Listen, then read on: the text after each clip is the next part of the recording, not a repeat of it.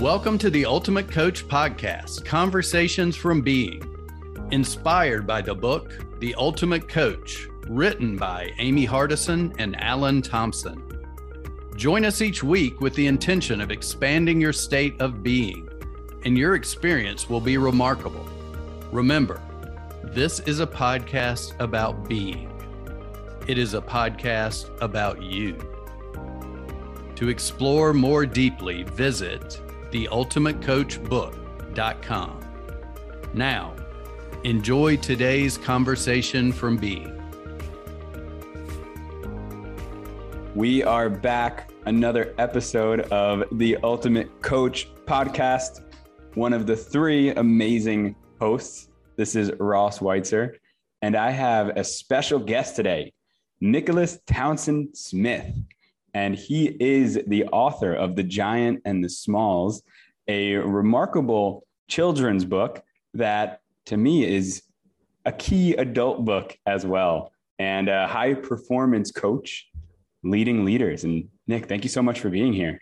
Yeah, you're welcome. Thank you. Looking forward to the conversation. Who knows where it will go? I yeah, it's the best way, right? So we'll so, just go with it. Yeah. So Nick, the giant and the smalls. You yeah. got two giants right here. What is your purpose in I imagine supporting some smalls out there? Yeah. Yeah, it's to get them to wake up. You know, I think that's the biggest thing is a lot of us are just totally unconscious to our lives for a long time. We might even use the language of consciousness, but still be asleep in mm. our world. So we still have these automatic behaviors that are at play. And I think a lot of it stems from my own childhood and development, things that I missed that now I'm facing as an adult. That, that's kind of the message of the book is when we heal ourselves, we can do everything else that we have in mind. And so my vision is to help people heal those inner parts of them so that they can become a giant because it gets in the way. They don't they don't recognize what's at play and a lot of it stems from development. And so I take people through 12 journeys where they get to really dive into each of these areas of our lives, you know, from uncertainty to unconsciousness to awareness and grief and gratitude and uh, feeling good and giving back and vision, like all these things that are really important in creating yourself as a giant. So my vision is to impact people to where their inner work is done so that they can do their outer work. Does that make sense? Absolutely. I'm curious, yeah. was it your professional work that was the initial inspiration of this book or was it the fact that you have you have two children? If you have four, yeah. Four children and your desire to create a story that they can at a young age learn from. Yeah. Yeah, I think it was going through my own hardships it wasn't from my professional experience because I wasn't very professional. I was going in the opposite direction. I was bankrupt. I was foreclosed on. I was getting food at a food bank. I um, I felt really low, lower mm. than than most people do. Well, no, I can't. I can't say that. There's a lot of people that feel really low, you know. But I felt low, you know. For my life, I really was comparing myself, feeling down on myself. Uh, it took years for me to come out of that but that became the foundation. It was in my darkness that this book came about. It didn't come about because I was feeling good. It came about because I was looking for a way out. And so I had this conversation with Steve Hardison, and I was sitting in the parking lot of the food bank, and that was a catalyst for it, along with all the books I was listening to. So as I talked to him, I'd never had the experience of having somebody listen to you the way he does. And so to sit with him in conversation for an hour in that parking lot before walking in, you know, it just really shifted me. It just showed me that I can do it.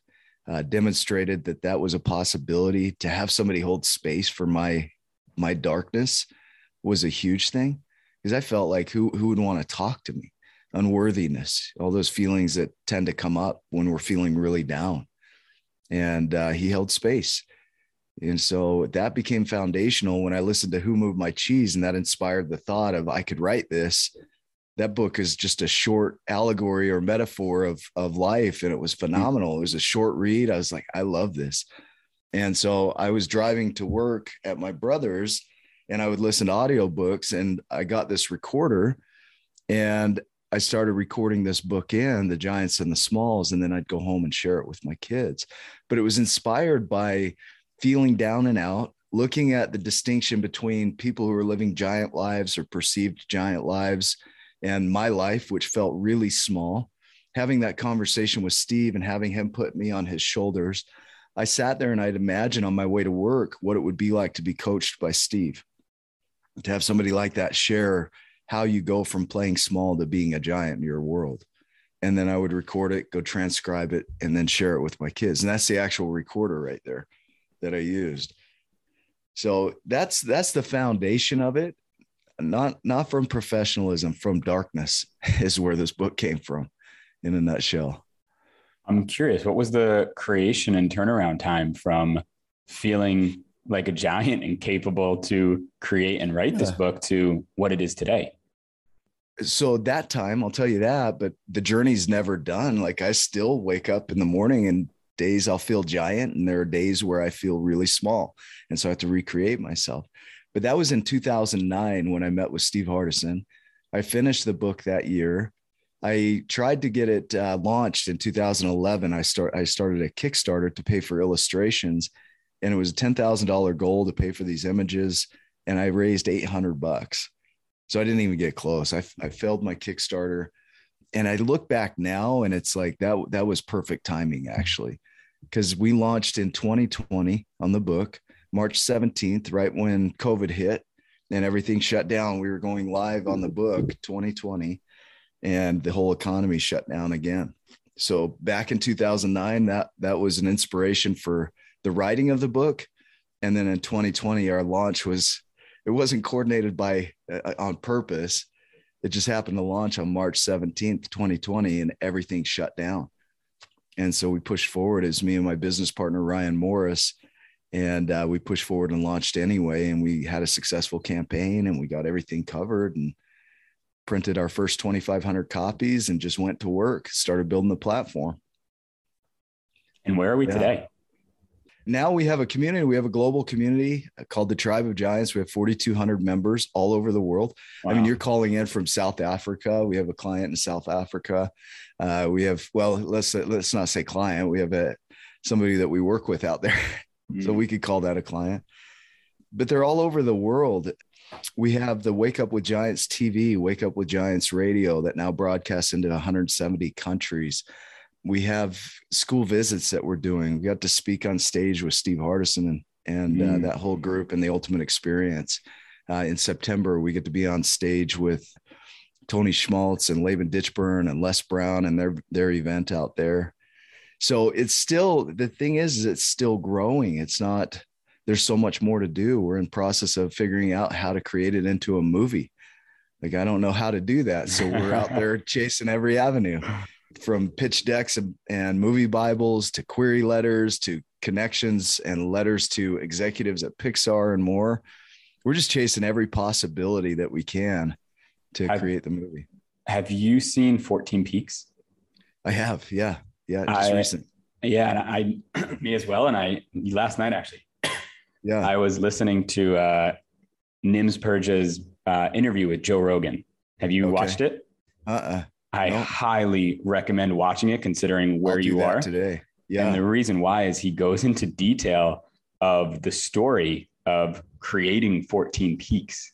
Hmm. And it, it, was a, you and him are like in a very similar place to a degree, being yeah. that he was sharing that he was working in the special forces in the British Army.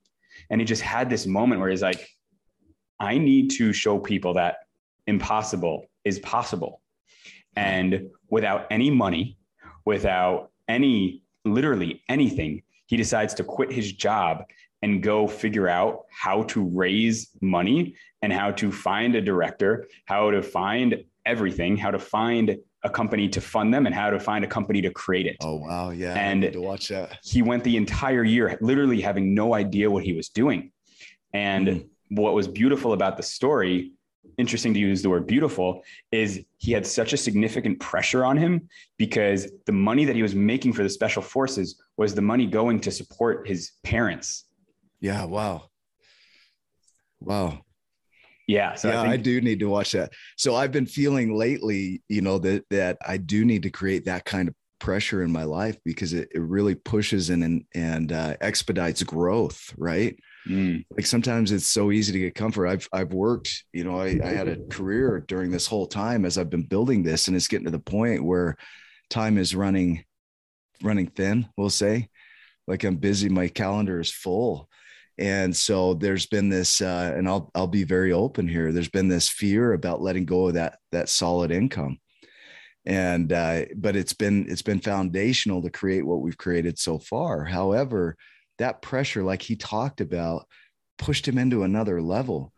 And mm-hmm. uh, and I think it's you know this is another journey that I'll get to go on is letting go of that that safety net in a way, to really pushing and going for it because you have these obligations going back here, and it's like how do I meet those and and create even more with and, no guarantee out here, right? Like I don't know but the giant doesn't need the guarantee out there because the giant right. has the guarantee inside.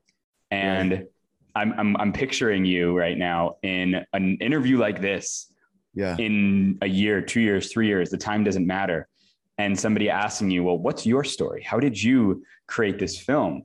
And yeah. it's, I realized where I was playing the small and I became the giant by taking yeah. an epic risk.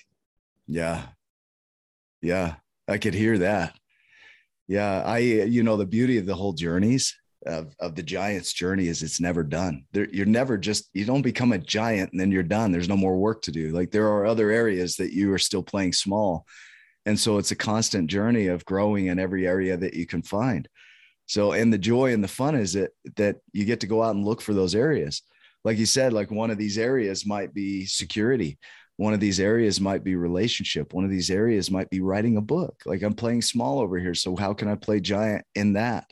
And you might get giant in that thing and then you go back into the journey again for something else where you feel small. Like i'm not doing this so where can i stretch and reach for that? Mm. what like you said the risk. I think of the story when he jumps out and he's got a knapsack with some cheese in it some socks and he goes on the path and there's no there's no guarantee in front of him. That path is is a vital part of the journey is is letting go and stepping out there and this whole journey has been some of that been stepping out into the unknown and it keeps growing. And every day i don't know what the next step's going to be. I keep planning as much as i can plan with what i know but i never know the actual next next step until i take it.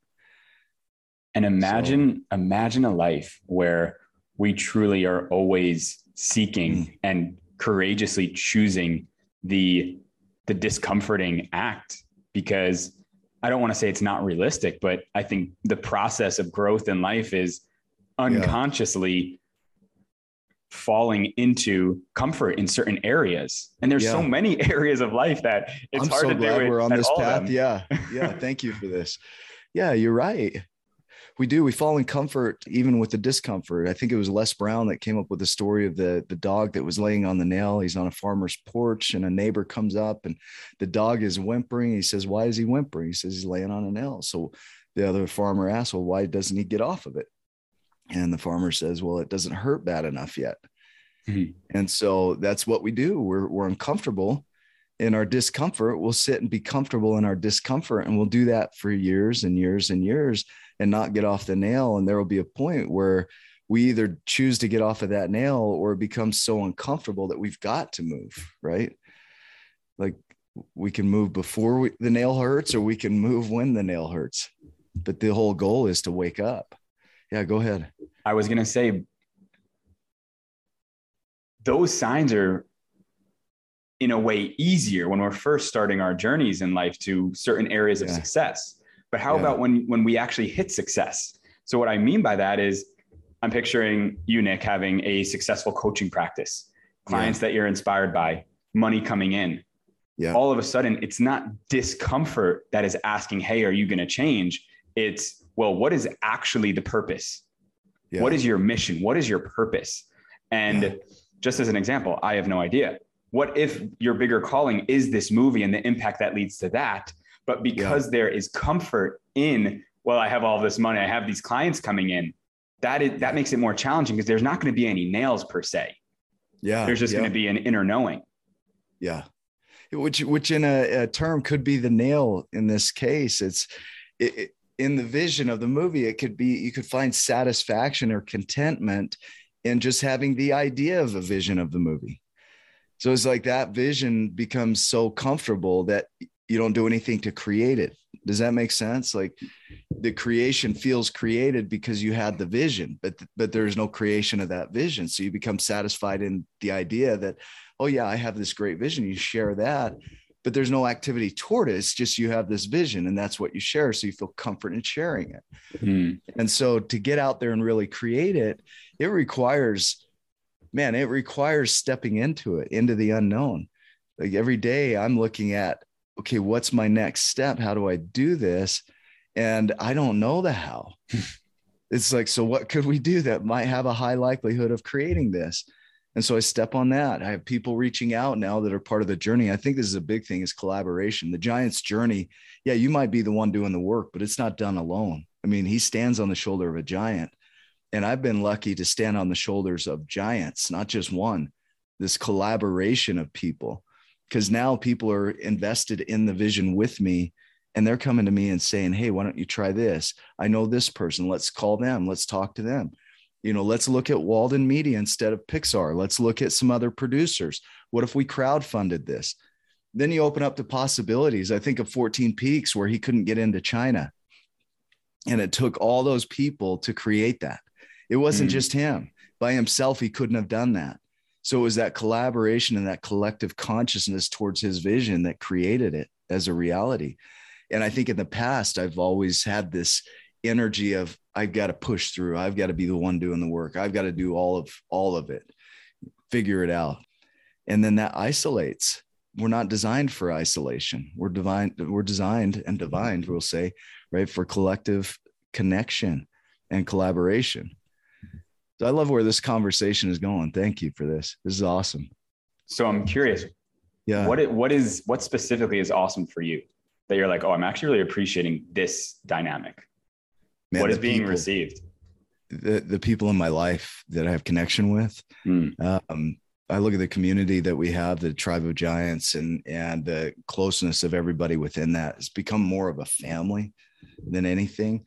I'm grateful that I get to wake up in in the morning and I'll get these messages through with people reading the book to their kids, uh, reading it for themselves. The the uh, tributes and testimonials. I had one lady reach out, she's 73 years old, and write a tribute for it. And she's like, This inspired me to go after my visions and dreams at 73. Like, who does that? Right. At 73, we're all shutting down. And and I'm curious within this conversation. Yeah. What I'm curious if there's anything being realized. Yeah. Take more risk. Yeah. What would that look like right now? well letting go of some of the security that i have you know which would really drive me to step out there even further and and by risk i mean financial risk for me it would mm. be that letting go of that comfort that security blanket that maybe would hold me back from getting to that next level that comfort and the discomfort that is that is my awakening in this conversation it's actually been coming up for quite a bit in a few conversations it's interesting. What do you think it'll take for it to not have to come up in a conversation again? For me to get to that next level of comfort, really just go for it, to really be in the discomfort because hell you, think about it we we trade off this security so this this comfort of i've got this thing and, and i want to hold on to it i don't want to let go it's like the monkey in the tree where they they won't let go of the banana in the hole in the tree and they come and capture them. It's that idea that we get so caught up in our our comfort. There really is no security in it. There's this perceived perceived security, but we are designed for uncertainty. We're designed to step into the unknown. The idea of certainty is foreign. That's not human. That's not what we do. We there there's nothing permanent in this world. And so the idea that and this is me just diving into it with you is the the idea that things are going to last is is a fallacy. Mm-hmm. Like relationships, we all die. Like at, at some point, we're going to do that, and so anything we create anyway is going to stay here or come apart. At some point, every invention becomes unraveled, and and a new invention is introduced. It's the cycle of life, it's the creation of life. There's there's no guarantees, like there's no certainties. It's not like you just get there and then you're done forever. So that's what I'm loving about this dialogue is just the the vision of that is um, if you stay in the comfort, then you might feel like you have security, but there's no purpose, there's no drive, and people without purpose tend to to die off a little early, more like earlier than they need to. Especially inside. yeah, yeah, yeah, they do. Yeah, I've been there. I know what that feels like. And uh, one thing, you know, I'd love to hear your thoughts around this. Is is um, when you get into that space of creation, you have your vision in mind, and you know somebody gets into a survival state. And in south africa i'm sure you see this quite a bit is a lot of people really buy into their survival state. And that's all they can see feel experience is is they're trying to put bread on the table and a roof over their heads and just the most basic needs. And uh, then they want to move from that into a creation of some sort.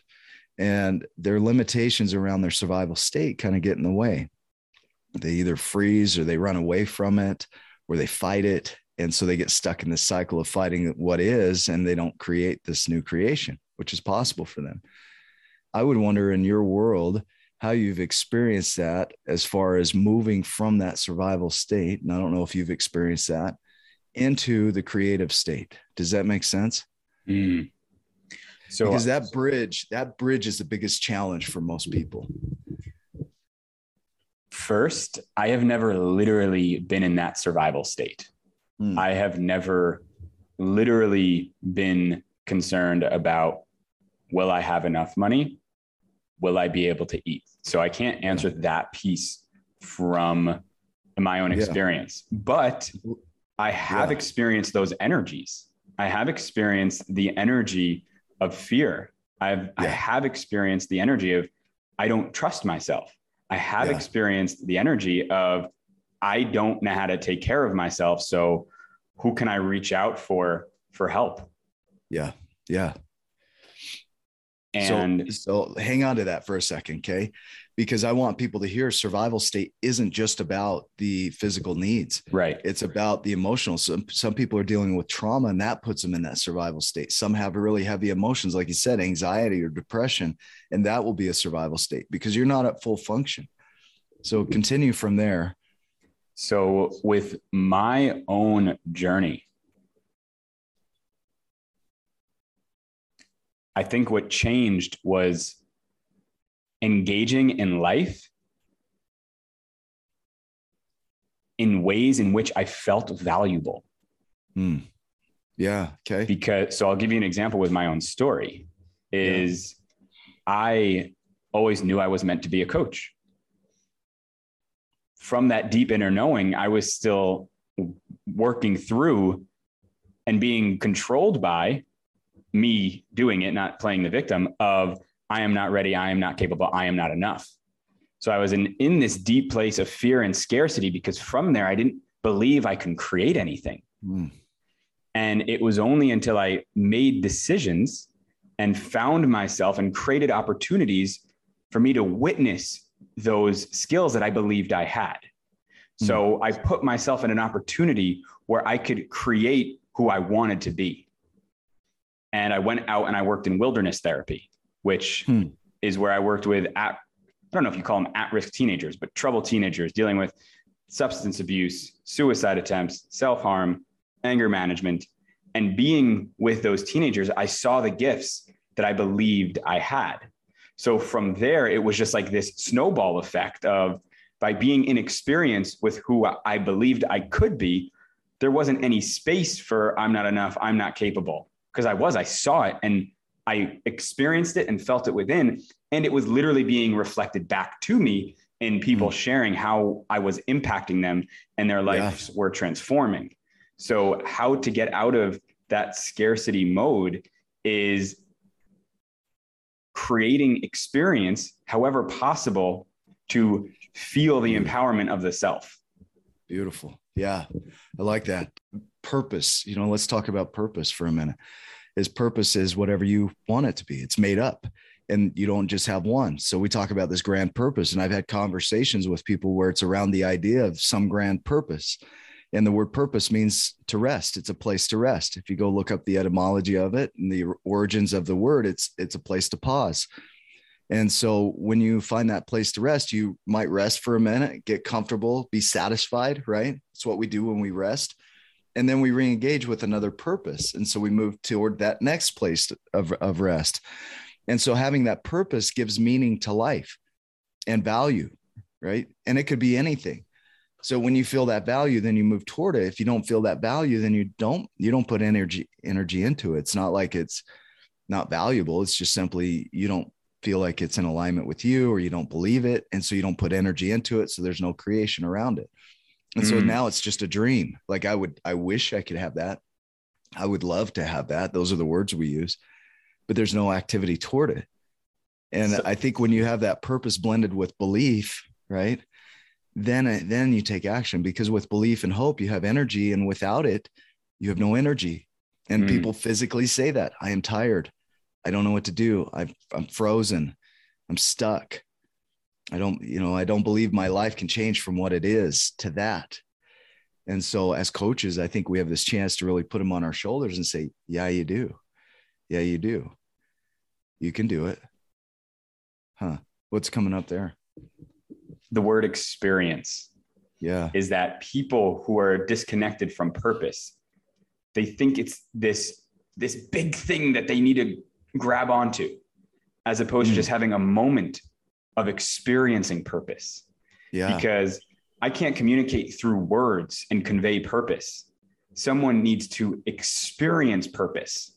What I can be doing is experiencing purpose within, and then somebody can be feeling through experience what purpose feels like. Yeah.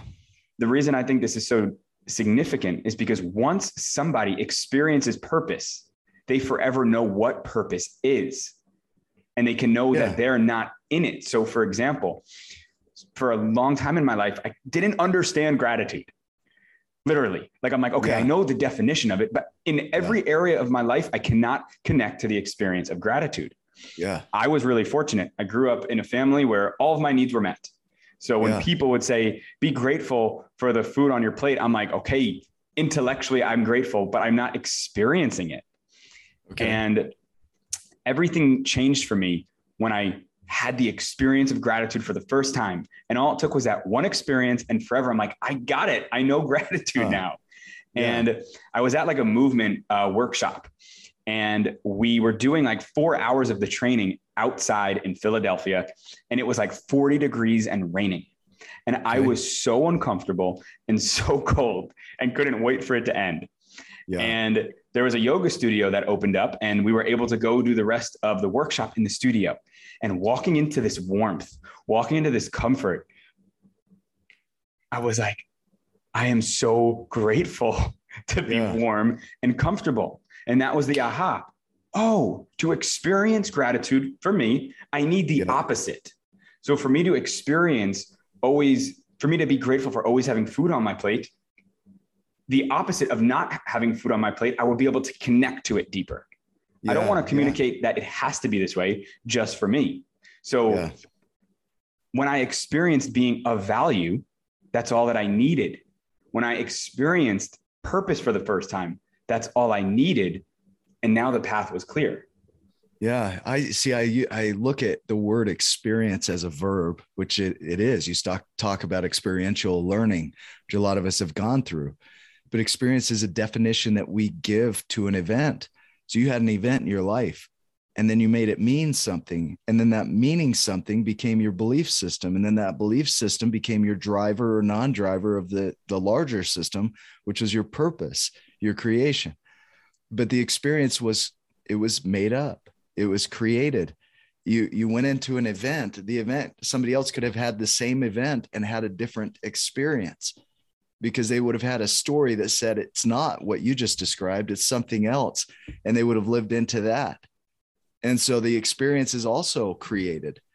So it's the meaning that we give to the event, whatever that event is. And we all have a chance to take these small wins like you say and turn it into a foundation or an experience of gratitude or something else and then use that as a foundation to grow even more. I think as humans we have this social desire to show off or compare and we want to get into this space of well yeah i want to lose 10 or 20 pounds. I was watching a video yesterday on that and the guy i loved what he said. He said lose one. Make hmm. one your purpose one pound and then go for the next pound and the next. You didn't gain weight 10 pounds at a time. It didn't just come on like that. It came on over time gradually. Mm. And for some people, it comes on quicker, but the losing of it is one pound at a time. It's you have one experience, like you say, of gratitude, and that becomes a foundation for the next step. And and so the giants and the smalls is all designed around that small step. Giants still take small steps; they're just bigger they they just have more capacity. So their small steps look like giant steps to somebody who's not there. But it's still it's that little incremental growth that I think moves us from like you say that that feeling of defeat or energetic loss to the creation of purpose. Is that am I hearing you? Yeah, what's what I what I am what's coming up for me and hearing you is that what we choose to have in our awareness, choose, is going to be the lens that we're looking through. So yeah. because I was in my awareness, I had this idea of this concept of gratitude. It came in existence through that. So yeah. if I have in my awareness purpose, right? How many people say I don't have a purpose? I don't know where to look for purpose. A the question is, yeah. well, how often are you holding purpose in your consciousness so that you can see the world through those lens and then have the experience come back? Yeah. And I'm just thinking about like the magic of the giants and the smalls is by having that in consciousness, all of a sudden, I am going to observe way more frequently and notice these opportunities. Okay, am I being small here or am I being giant here? Yeah. And that is going to create tremendous change. Yeah. Even at the beginning of the story, when he's lived a life, he lived a life. I mean, if you'll go back and read it, he lived a full life as a small. I mean, had a house, a job, a career, the same paths every day, eight piece soup every day and crackers. He had a full life as a small. Then he had this awakening moment. And then his purpose became in that moment finding out if smalls become, could become giants that became the purpose. It wasn't a huge purpose. It wasn't about doing something great in the world. It was can smalls become giants? That became the purpose, figuring that out. And so he went on an unknown path, took that risk, like you're talking about. A lot of uncertainty. How is this going to go? I have no idea. He just knew he wanted to talk to the giants.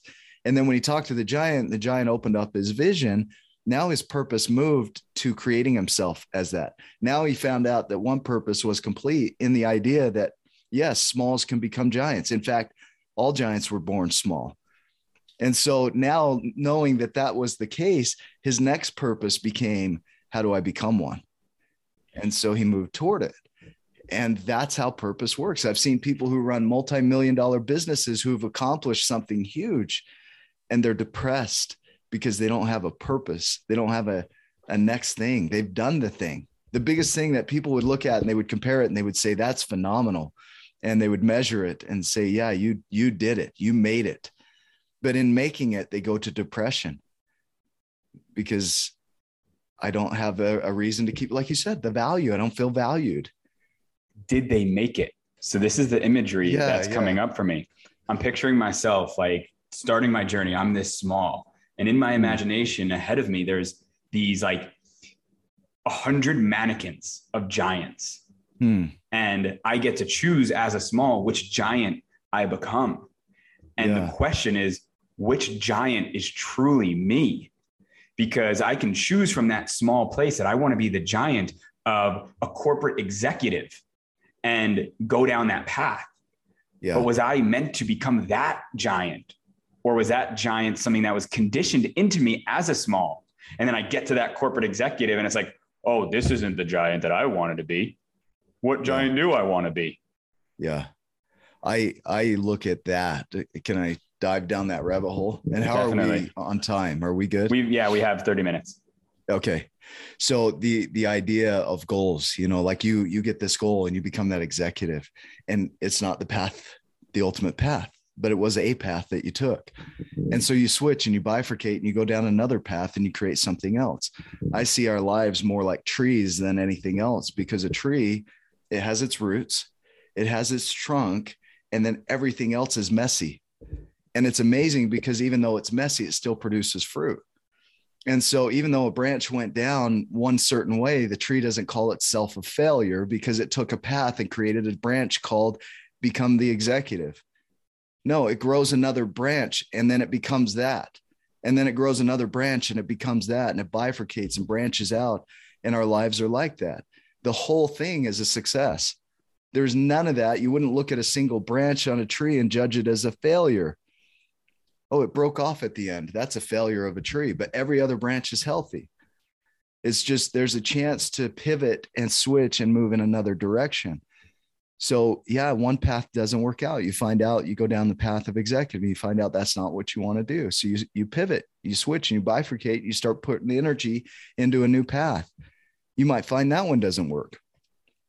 But the, the idea is you keep branching and bifurcating and growing because the whole tree as a whole when you look back down the road you'll look back and go holy crap dude i did succeed. You will. But if you judge the branch the tree by the branch you're, you're going to be a failure. You got to put all this energy into this branch and it failed. And you judge it by that like I've been down that road. I've done things and I've thought, man, there's no way this ties into my bigger vision. I didn't know what my bigger vision was until I took the steps. And even now, I think I might know my bigger vision, but I'll get going down this road and there might be a different vision that comes up.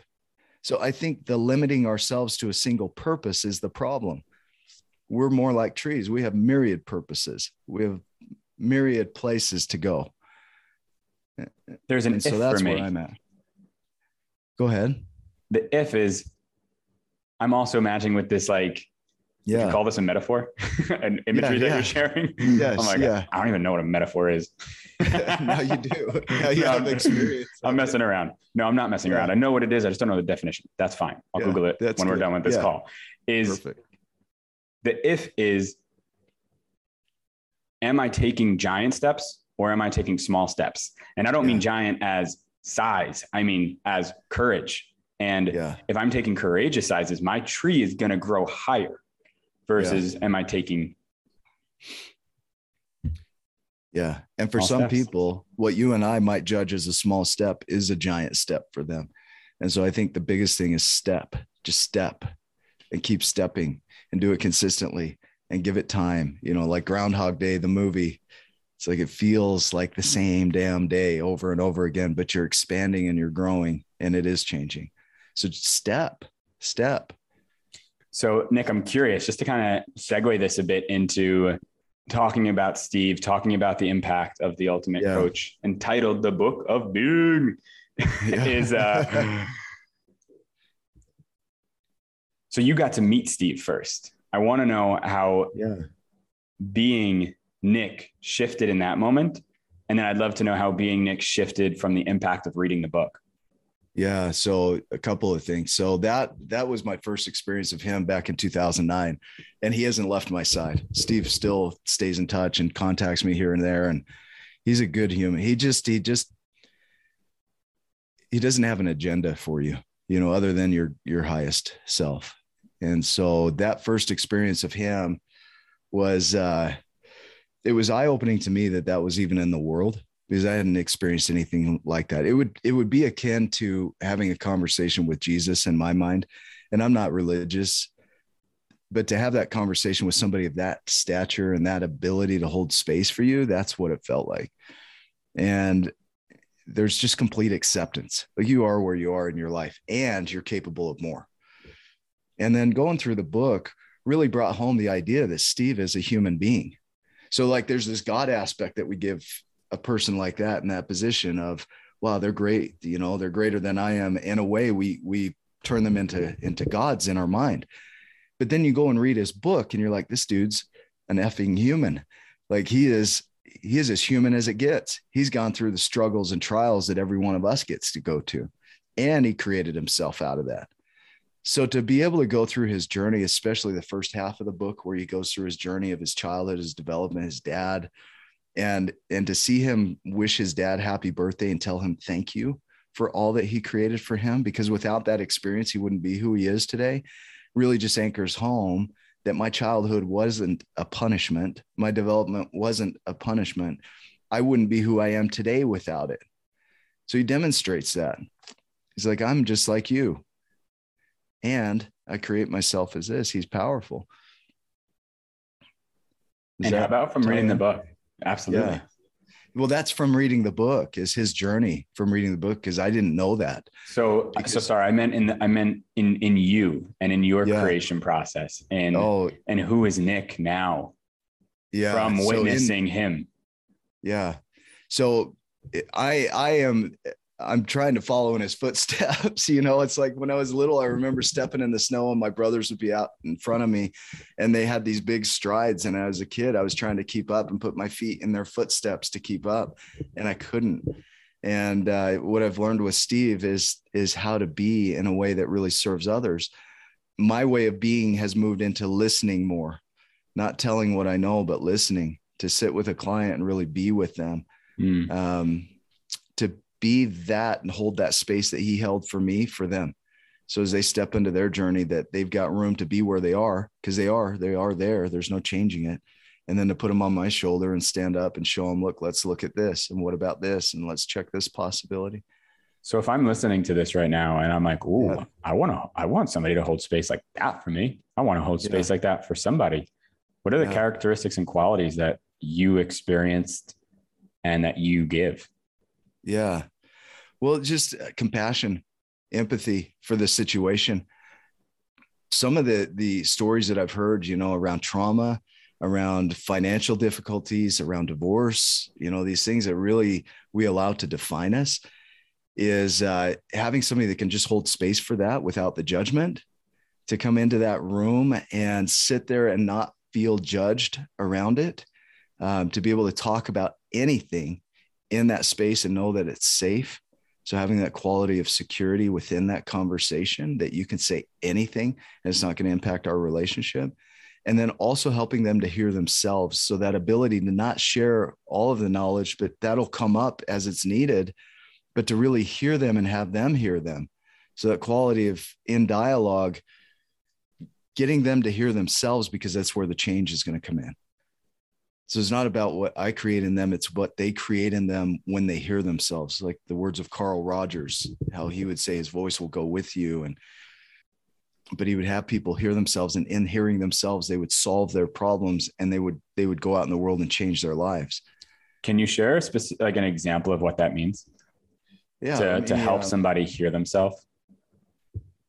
Yeah, I have somebody recently I won't share names, um, has gone through a lot of trauma in her life. And, um, you know, we would sit in conversation. She said that nobody has been able to hold space like that for her. She's been through years and years of therapy and hasn't been able to shift this and to create that acceptance, not only over here, but to teach her how to create acceptance in her own world. She says that she's got friends now recognizing that she's different.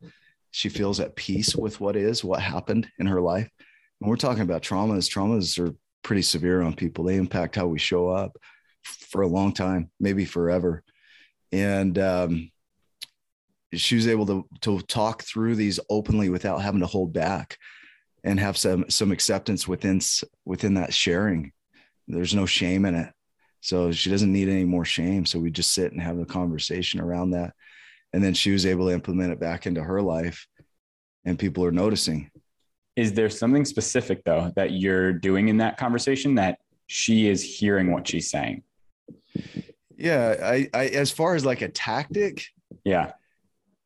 um if i were to really narrow a tactic down it would be can you hear that? I would feed back their mm. words in a different form and ask if they hear that and what they hear inside of that and what's in there for them. Mm-hmm because they might have a listening going on that keeps them from hearing themselves and what I'm sharing.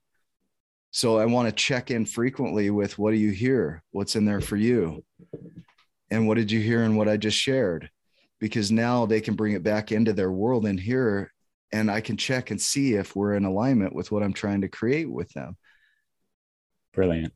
So as a tactic, that would be how difficult it is. It's simple, but it, Mhm. that's that's what it is. Is what are you hearing? It's conver- It's basic, like basic conversation, right? Sadly, sadly, Yeah. it's that basic. And almost all of us did not get to grow up in that space. Yeah. Yeah. I think, you know, Ross, as, as you look at that in a conversation, do you feel safe in the conversation? What's being heard on both sides? I went through Brandon, uh, Brandon Craig's Ontacore program on the model of relating. And um, the biggest thing that he talked about was communication. And what are you hearing from over on their side of the fence? And are we having an understanding? Are we seeing the same thing? It doesn't mean I agree with you, just simply do I hear what you're hearing? Do I see what you're seeing? And then once I can do that and be in their space where I can hear and see the world the way they see and hear the world, now we can create something. Because until I can hear and see the world the way they do, there's nothing to do. There's no way to create from that because we're we have two different understandings trying to come together and create. I simply want to put myself in their world and hear them and, and experience, like you said, what it's like to be in their world and operate from that space. And in that, you find your solutions. What would you share with somebody right now who is listening to this and saying, I want to be able to do that? Yeah. I don't know if I ever have. How can I grow in that ability? It's a skill. It's a skill. So that means you can learn it. Well, that's a beautiful thing because now you go find the people that do teach that, like Carl Rogers, Carl Jung, some of the other greats who are psychologists and therapists. That actually that's what they do for their their careers. And you go learn from them and you develop the skill and you practice it. And at first you're terrible at it. And then as you practice, you get better and better, just like everything else in life. So go develop the skill. You have the mindset for it. So now, like James Malinchak, he says, go create the skill for it. I think what's interesting is when there is something that we should have naturally received, but we Hmm. didn't, now we need to intentionally create the skill. Whereas I'm Yeah. imagining if I grew up in a household, which I didn't, where space was just a natural passing down, right? Imagine like creating Yeah, yeah. space is what was conditioned into me. Then it might have been this natural knowing, this natural skill set of, well, I think it's just like learning a language as a child, right? You don't need to learn the skill of learning a language as an adult because you were just very malleable and received it. So Yeah. people need to take ownership and realize that it's not just going to happen if it wasn't there already. Yeah. The beauty is it's not the the quick path. Like the quick path would be you take a course and over a weekend you got the skill mastered, right? This is decades of practice. You know, this goes back to that conversation with Steve and then having conversations with others and doing coaching and being terrible at it. And and looking at how do I help people from where they are and looking into the people that align with the way I want to do it, which is unique Mm. you know you have your way and it's also unique and then taking time to practice that in the dialogue in the conversation until i master it. And then i want to go find out where else am i small and i want to bring that in and master that right? But it's you as a child you think about this it's not like you missed the steps of mastery. It's just you weren't aware of it. It was just naturally there because it was your environment and your culture. So it just it didn't feel like learning because it was just the way things were. But now, as we're older, it feels like learning because we've got to go through the steps of creating it for ourselves. So that I think it's very important to develop skills around things. We are humans. I'm curious right now for Yeah. listeners to hear the question Do I want to master listening? How many people would say Hmm. yes? And then separately ask the question Do you want to be loved? And do you want to give love?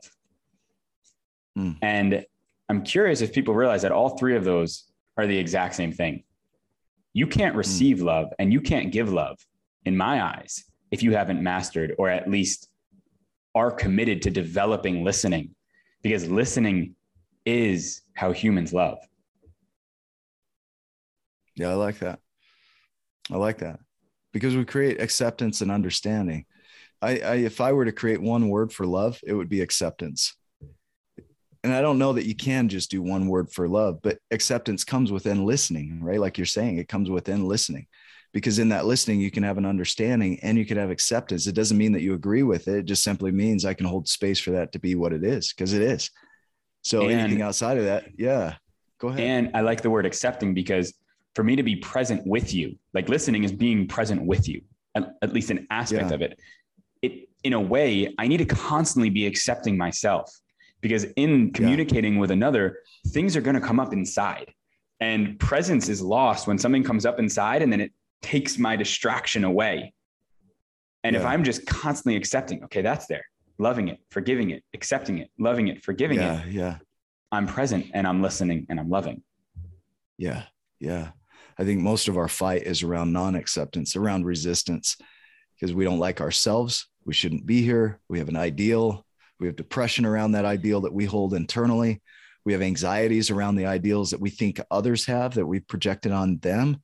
And so we judge ourselves from that. So we feel anxiety and depression and we, we don't, we're not present. How can you be present when you're in depression or anxiety? You're in the past or the, or the future. And so really being in a space of it is what it is it's it gives it room for it to be what it is and it creates peace around it and that peace becomes a foundation for everything else you create because when you're at peace with what is there's nothing you can't create but when you're in resistance to it it's you're just busy fighting the resistance you're busy fighting what is but it is it's such a paradox it is what it is you're fighting that it is what it is as though it shouldn't be there, but it is there. You put it there, you create it there. It's not a judgment or a shaming. It's just simply it is. And then from that, once you create peace with that, then people move. And that's what I do with the conversation is we create peace with what is. And the paradox to that is you think if you accept what is, that your life is going to be like that forever. It doesn't work that way. I've yet to see it work that way. When you truly get okay with what is, you start to create it differently and more powerfully. because you are different and more powerful Yeah. in that very act. already. Yeah.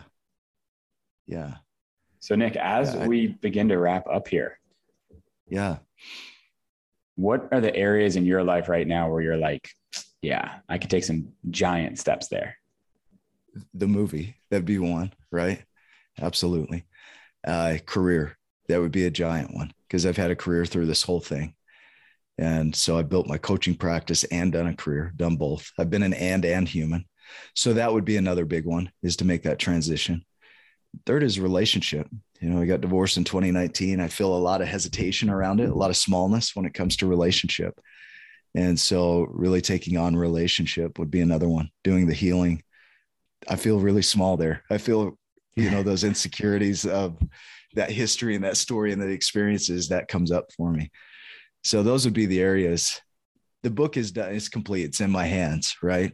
Yeah. Now it's just distribution. So it's not as exciting as like the movie because it's not in my hands. It's like it's an unknown. And so that's where the fun is.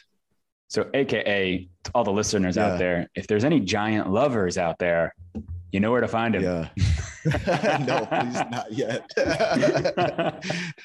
it's in the setting up that I've had the most uh, difficult experiences. yeah, hold Nick. off for a minute. I'll tell you when I'm ready for that. Do you uh, have you. any final messages for the listeners? Be gentle with yourself. Yeah, the process of becoming a giant isn't a thing of comparison. It's an internal journey. And so be gentle with yourself because your judgments of you are what kind of get in the way of everything else. So if you can be gentle and, and learn to accept and love what is, and then be at peace with it, then you're going to create greater things, I think.